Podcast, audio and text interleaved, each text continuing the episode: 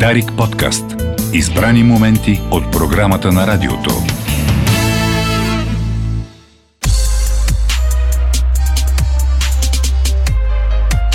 Говори експертът. Последната част на Игрите на ума посрещам психолога и терапевт Мила Петкова. В студиото с нас остава доктор Славов, доктор Косева, които разбира се могат да се включат в разговора, когато получат вдъхновение. Добър вечер, Мила. Добър вечер, добър вечер на всички слушатели. А, радвам се да си тук. Получи се един много така, интересен маратон.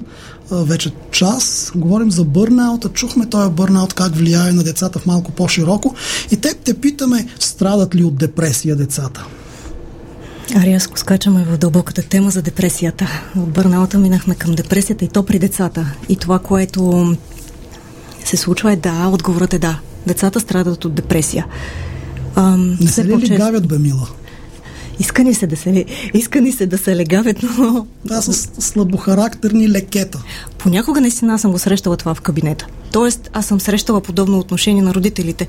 Е, ама той или тя няма нужда от а, това да ходи на психолог. Той или тя много настоява, ще да идва при вас, но аз не виждам проблем. Това е просто лигащина. Период. Период е. От пубертета е. Най-вероятно ще го израсне. Друга е обаче истината. Истината е такава, че всъщност децата наистина преживяват някои неща. Те ги преживяват много вътрешно. Децата и те са хора, представяш ли си? Имат чувства, имат емоции да. и тези емоции всъщност или ги потискат вътре в себе си и ги задържат, или ги изкарват навън по някакъв начин. По неприемлив за нас възрастните начин. Да, тогава между другото аз съм забелязала, че доста по-често се търси помощ. Ако детето е агресивно, буйно, рита, крещи, хапе, щипе, създава проблеми и неприятности на родителите или дори в детската градина или в училище, тогава се търси помощ. Но ако детето е тихо, кротко, събира в себе си емоциите, натрупва ги, бутилира ги по някакъв начин, тогава по-скоро не се търси помощ. Това е моята, моята работа, моите наблюдения са това в Добре, mm-hmm. нека да изходим от твоята лична практика, понеже ние имаме само личния опит. Няма смисъл mm-hmm. да си цитираме книжки. А, какви са най-честите случаи по повод на които едно дете попада в твоят кабинет? Ами за по-малки деца, това, което е често като заявка или търсене са такъв тип а, нервност, а, плач, а, неспокойствие, тревожност някаква, която се изразява в кошмари, страхове, а, също така агресивни подобни изяви, за които говорих преди малко. М- също така тикове под някаква форма. Това са неща, които родителите забелязват и често се консултират с мен за малките деца. А, в такива случаи, когато се касае за по-малки деца, аз реално работя първо с родителите, с самите родители. Искам среща дори и с двамата. Винаги ме питат, ама и двамата ли трябва да дойдем? И аз казвам да, защото всеки има различен поглед, всеки може да добави нещо към разговора, всеки може да чуе да си вземе нещо от този разговор. И така, ама не може ли първо да ни оправите детето? Нали? И аз да, казвам, той е миксер. Да, и аз правя поправки, нали? Отваряме, натискаме няколко копченца, слагаме няколко кабела и то се поправя. Но реалността не е такава. Ме, винаги ме е притес... наистина ме е притеснявало факта, че ние правиме безумни проучвания за това къде да си заведем колата на сервис. Mm-hmm. А, а в същото време, когато се касае за децата, абе, оправи го там. Така е, да. Има едно очакване. Очакване към нас, психолозите и психотерапевтите, че ние ще го вземем, ще го превъзпитаме, дори ще го научим на някакви неща. То ще стане социално приемливо и то ще се впише някак там, но без да има някакви промени в средата, без да има някакви промени в това, което е довело до тази нервност, тази, това напрежение, което има в детето. Какво води обикновено до такива състояния? Често съм забелязвала, че самата тревожност на родителите може да бъде почва за това. Един тревожен родител допринася за това. Т.е. детето усеща. То винаги усеща. Децата са много сензитивни. Не си даваме сметка, че дори ние да ни им казваме аз съм напрегнат, тревожен, притеснен, те го усещат и го попиват, го да. попиват го като гъби просто. И те стават също напрегнати, защото не разбират. При тях се появява едно неразбиране какво всъщност се случва. Да, нямат абстракцията на мисълта все още. И те не могат, като са по-малки, тук в момента говорим дори за по-малките деца, въпреки че това каса и тинейджерите и по-голяма възраст. Но те улавят, че нещо се случва и просто, както каза доктор Косева, огледални неврони. Те започват да правят същото, но по някакъв техен си начин. Тоест ти разбираш, че сякаш това е нормалното. Да бъдем напрегнати, да бъдем нервни, да бъдем страхуващи се. Този въпрос, вече две години говорим за него, живеем в COVID време, особено образователната система го изнася доста драматично. Ти като психолог как оценяваш, че се отразява това дистанционно обучение и сега напоследък тази смяна от присъствено и дистанционно обучение? А, първо, това е доста объркващо и за самите деца. По някакъв начин днес сме онлайн, утре сме на, на живо. А, големите деца го разглеждат като е, супер, ще си останем вкъщи, а, тук ще изкараме по-лесно едни оценки, те ще бъдат така лесно изкарани с преписване но това, което се случва в действителност е, че те оставайки си вкъщи и гледайки само един монитор, до голяма степен се изолират от света, изолират се от средата, изолират се от нещата, които са там реално, защото в класната стая се случва и после различни неща. Има комуникация между децата. Прехвърлям топката към доктор Косева малко да ни обясни невробиологията на процеса. От има нужда едно дете в своето развитие, особено в годините на формиране?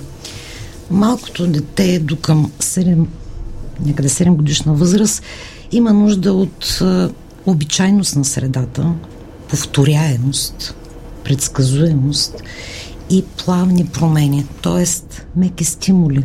А тогава, когато Единия ден, примерно казано, майката е любяща, бащата също на следващия ден са по-така агресивно настроени към детето. Чувате движението по булеварда. Така. Това, разбира се, не води до повторяемост. Или пък когато едно дете е малко бебе, не може да си легне в точно определеното време. А единия път е в 9, другия път е в 10, следващия път е в 12 часа. Дали същото е приложимо и по отношение на това, което казва Мила? Днес сме онлайн, утре сме присъствено. Разбира се, че е така това обърква децата. И също може да това е една несигурност, която може да доведе до тревожност. Да, често се случва и те започват. Ами днес на училище ли сме, не, вкъщи сме, ох, карантина сме. Тоест става едно голямо объркване в тях. И това със сигурност им се отразява по някакъв начин. Изисква допълнителни ресурси, те да обработят тази информация по някакъв начин. Изисква от тях те да се нагодят днес така, утре така. В следващия ден може би нещо различно и те да бъдат постоянно ангажирани с това, а не просто да знаят, аз си ходя на училище от понеделник до петък всеки ден, докато дойде вакансията. Това беше преди. Преди пандемията беше по този начин. Сега реалността е различна. И реалността е, че те всъщност и така се откъсват по някакъв начин от средата, а, спират да комуникират и толкова със своите съученици понякога. А това има своите последствия. Те имат нужда от контакт. Имат нужда от контакт на живо. А, до голяма степен тинейджерите, с които аз работя, те прекалено много са изместили погледа си в виртуалното пространство и в това да комуникират и да общуват там, там да намират приятели. И той беше изместен там и преди COVID. Така е, да. И, и от преди COVID се случва това. И те намират приятелства там, дори хора и лица, с които те не се познават на живо. В миналото предаване ние говорихме с доктор Васил Румов, психиатър, а, за модерните технологии, как те влияят върху съвременния човек. Сега слизаме на по-микро ниво. Как, как влияят технологиите върху, върху децата? Ами по някакъв начин това, мисля, че доктор Румов предния път спомена колко натоварва нервната система, но за една детска нервна система това е още по-голямо изискване, защото всъщност детската нервна система е още по-незряла и още по-трудно адаптивна. И всъщност те свикват на едни постоянни стимули от средата, които са много бързи, много бързо сменящи се. Това, което аз забелязвам при тинейджери и работата ми с тях е, че се появява едно апатия, безсмислие, ам, липса на оф, това да, за какво да го правя. Ами, това е така модерният напоследък ФОМО, Fear of Missing Out, страх, че ще пропусна нещо. А, не можем да намерим смисъл в нещата, които са непосредствено а, актуални сега, а, защото защото предполагам, че в следващия момент ще дойде нещо, което е по-голямо, по-велико, по-грандиозно, по-розово и по-сладко и аз чакам него, затова не се ангажирам в действие в момента и започва едно непрестанно отлагане и всъщност те резидират в една трайна апатия. Или пък това, което ти каза, ме ми направи впечатление, много често някакви много дребни фрустрации, дребни мухички се превръщат в слонове. Точно защото са сетивно много натоварени от тая свръхстимулираща електронна среда. Mm-hmm. Да, аз съм забелязвала как деца, които прекалено много изкарват време в а, онлайн средата, те всъщност са също много сензитивни. Нали, след това стават малко по-избухливи, агресивни, а, защото там игрите това също показват, това представят. И след това цялото това натрупано напрежение в тялото, то иска да излезе по някакъв начин. За родителя може би е проблема точно изявата, но за мен всъщност е има ли как да поработим върху самата причина, която предизвиква това поведение. И това е нещо, което, ако, когато говоря с родителите, обръщам внимание на това нещо, че всъщност за да имаме промяна в поведението, трябва да имаме една нормализация, едно успокояване на средата, дори това, което спомена доктор Косева. Да има една повторяемост, да има едно успокояване преди заспиване, например, защото как едно дете да си легне да спи, ако до 12 часа е играл на играта, която е супер интензивна, с а, всякакви неща там, и с всякаква стимулация да, там. интензивна такава сетивна стимулация, стрелят се, убиват се. Да. И как да залегне и да заспи след това. Аз всъщност и това го забелязвам. Те започват да отлагат и заспиването. Също това може би е свързано с това, което ти казваш за fear of missing out, да не пропусна нещо. М- идват деца при мен и ми казват, ами аз стоя вечер до 2, до 3 часа, а следващия ден са на училище. Добре, бе, защо се случва това? Що стоят до 2? М- за да си говорят с познати, за да играят на компютърни игри. По-скоро това е понякога. И... Добре, обаче няма ли нужда в този свят да се намеси една авторитетна фигура, която да сложи правила? Има нужда, разбира се.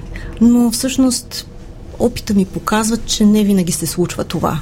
Тоест понякога авторитетната фигура е а, затварят се вратите Страхуват и не се знае. родителите да конфронтират децата си? М, да, Страхуват ли се да отнемат привилегията, играта, телефона? понякога се случва. Аз съм го виждала това. Тоест има и родители, които имат желанието да го направят или идват при мен и самите родители се оплакват. Той или тя много използва телефона си. Ами изключи го бе.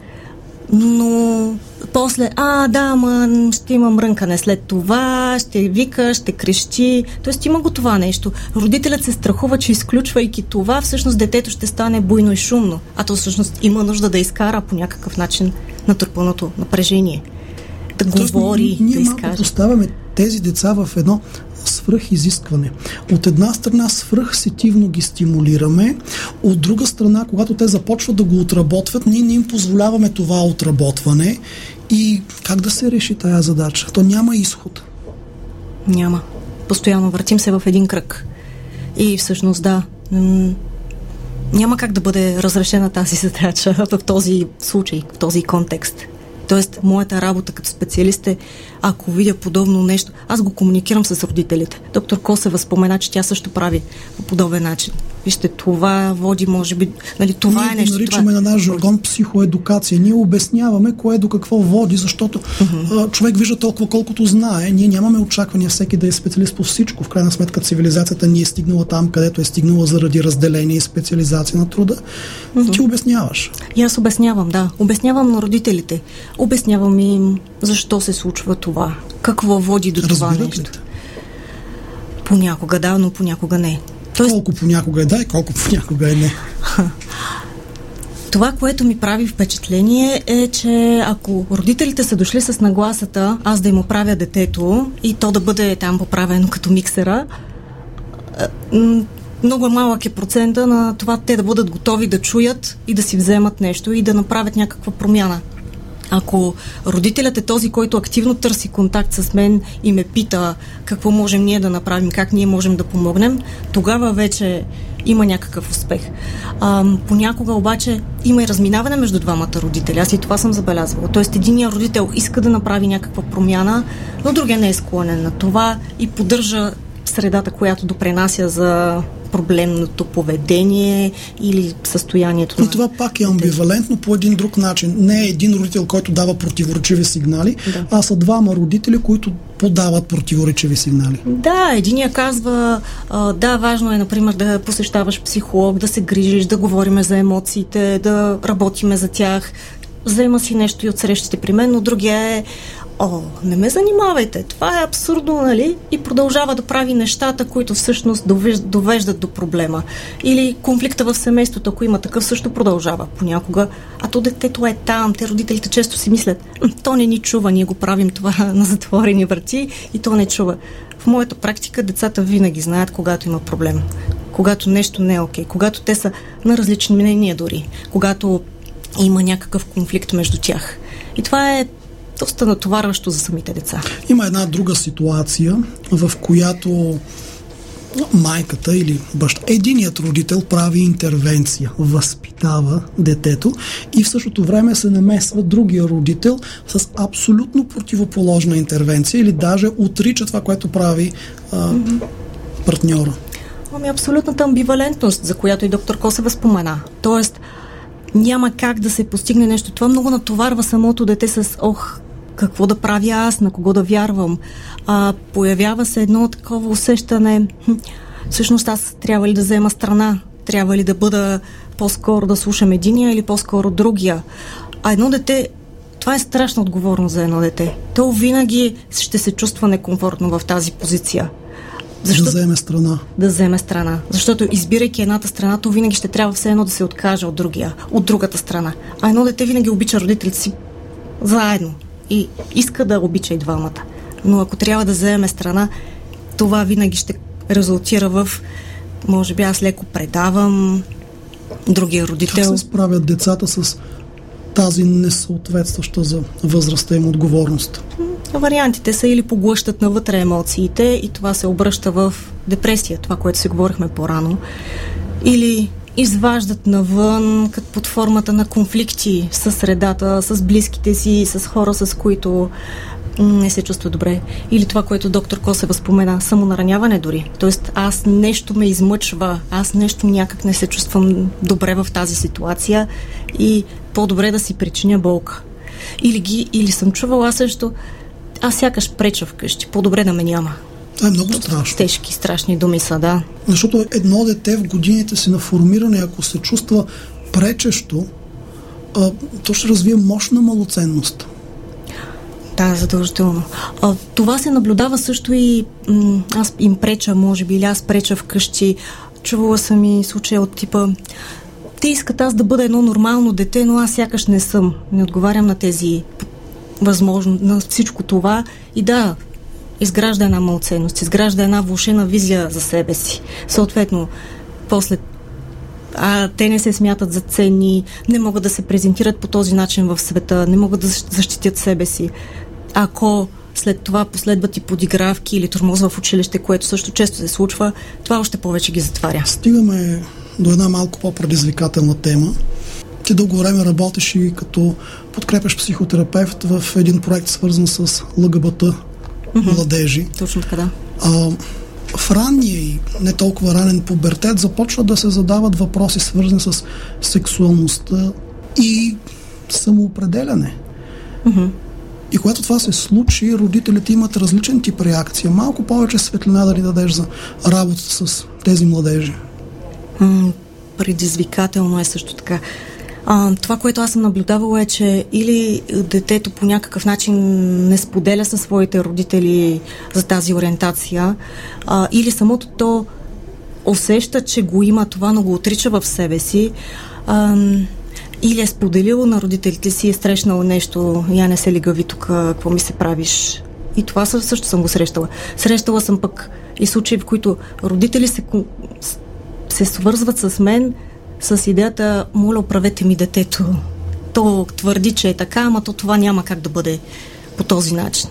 То се чувства нали, така апатично, депресирано, нищо не прави, говори само за едни негативни мисли, но на мен проблема ми е това, че то, то не трябва да бъде така. То трябва да бъде в коловоз, така да го наречем. Mm-hmm. Много така деликатна е тази тема. Аз имах а, случай с родител, който доведе детето си.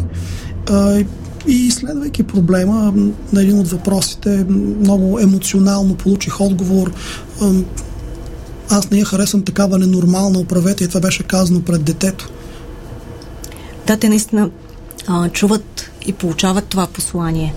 И, или пък аз съм го виждала и в другия случай, дори да не бъде казано направо към детето, а, коментари от типа, а я го виж този, примерно, или какво ми се прави и така нататък. Детето го чува и то всъщност вече знае, че има и някакви други потребности, сексуални ориентации. Вече всъщност осъзнава на къде отиват нещата. Темата за сексуалността е темата на психичното здраве. Тя не е, не е изолирана, не е нещо отделно. А, и ние трябва да, може би, се приучим да говориме свободно и на тази тема. Да, важно е. Родителите рядко говорят с децата по тази тема. Рядко има осветляване на въпросите. Всъщност, аз дори понякога правя психоедукации по тези въпроси във връзка с темите, с тинейджерите, защото те имат въпроси. А когато има едни въпроси, които не получават отговори, какво следва? Ще тръгнат да ги търсят навън под всякакви различни форми. По-добре да имат някаква предварителна информация. Добре, вървим към, към края. Имаме още няколко минути. А, към останалите гости, ако искат да се включат с, с коментар, микрофона разбира се е отворен, но как би обобщила какво е важно един родител да знае, понеже детето няма да стигне само до тебе, то ще бъде доведено.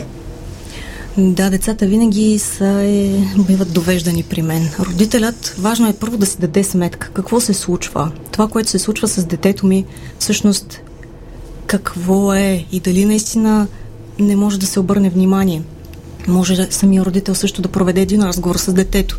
Виж, усещам, виждам, че нещо се случва, нали? Примерно, сякаш напоследък си малко по апатичен или апатична. Нещо е случва ли се? Има ли нещо в средата, което те провокира?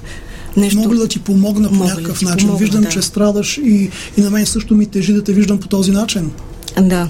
Тоест, първо, самият родител може да подходи към самото дете. Ам, ако детето, понякога децата се срамуват да говорят с родителите. Това, че съм го виждала. Тоест някои от темите те не искат да ги коментират там. Страх ги, срам ги, какво би последвало също така. И тогава альтернативата е, ако не с родителя, да ги коментират в а, своята непосредствена среда в училище, където ние въобще не сме сигурни, че те ще получат от, а, от връзниците си а, адекватна обратна връзка. И... Ами да, защото детето, отивайки в училище и казвайки имам проблеми с килограмите, може да получи съвет от а, приятел, че просто бъркай си в гърлото и повръщай, защото аз съм го чувала това нещо а, от деца, които ми казват, да, започнах по този начин да имам хранително разстройство. Сега, аз ще се извиня предварително на училищните психолози, но на мен ми се струва, може и да греша, че малко ги ползват като плашилище. Сега ще те изпратя при училищния психолог, там да ти набие канчето. Така се случва, да. Тоест те са там по-скоро, да, звероукротители, плашилища. Не би трябвало да е така а те би трябвало да са доверените лица, на което, при, кого, при които децата могат да отидат. Един психолог за 200 деца? Няма как да стане. Тоест, абсолютно този ресурс също е малък. Малко е като с професията на лекарите. Няма как един лекар да покрие нуждите на толкова много болни. Същото е и с психолозите в училище. Те няма как да покрият нуждите на всички. И заради това е важно вече родителя, ако наистина забележи, че има нещо, или детето даде знаци, че има нещо, да се консултира. Да го прати при някого. Да не се страхува от това. Да не се притеснява от Няма това стигмата. страшно да се потърси помощ. Да, казваш стигма. Стигмата, да. Голяма стигма е това. Как ще кажа, че детето ми ходи на психолог, значи ами не е нужно има. да казваш първо. Не е нужно, да. Или... Не е нужно да даваме отчет на всички. Или също така има притеснения, ами те сега да не почнат да си мислят, че ние тук сме виновни, това, което говорихте малко по-рано в а, темата за вината. Ам, тоест, има доста голяма стигма в момента по този въпрос. И да, до някъде на разбиране, до някъде стигма, но това може да бъде променено. Да, докато сме живи и говорим, можем да променяме нещата. Колкото по-рано започнем, толкова е по-голяма така, потенциалната възможност да имаме по-добър резултат но и по-късно да започнем, винаги има нещо, което може да, да бъде направено. Единствено, ако бездействаме, няма, няма изход и в хода на времето хаоса в системата нараства. Благодаря на гостите в студиото. Това беше всичко от игрите на ума за днес. Очаквайте ни следващият вторник, точно в 19. Припомням, че във Facebook страницата ни Игрите на ума очакваме вашите коментари, предложения за нови теми въпроси към гостите. Може да слушате пропуснатото на darik.bg, също във Facebook страницата на Дарик, както и в подкаста на радиото SoundCloud, Spotify, Apple Podcasts и Google Podcasts. И това е последното нещо, което доктор Виван Кацаров имаше да ви каже за днес. Не спирайте да слушате Дарик, ние с гостите отиваме на танци. Слушайте всеки вторник от 19 часа Игрите на ума. Радиопредаване на Дарик за модерните предизвикателства на умственото, душевно и емоционално здраве.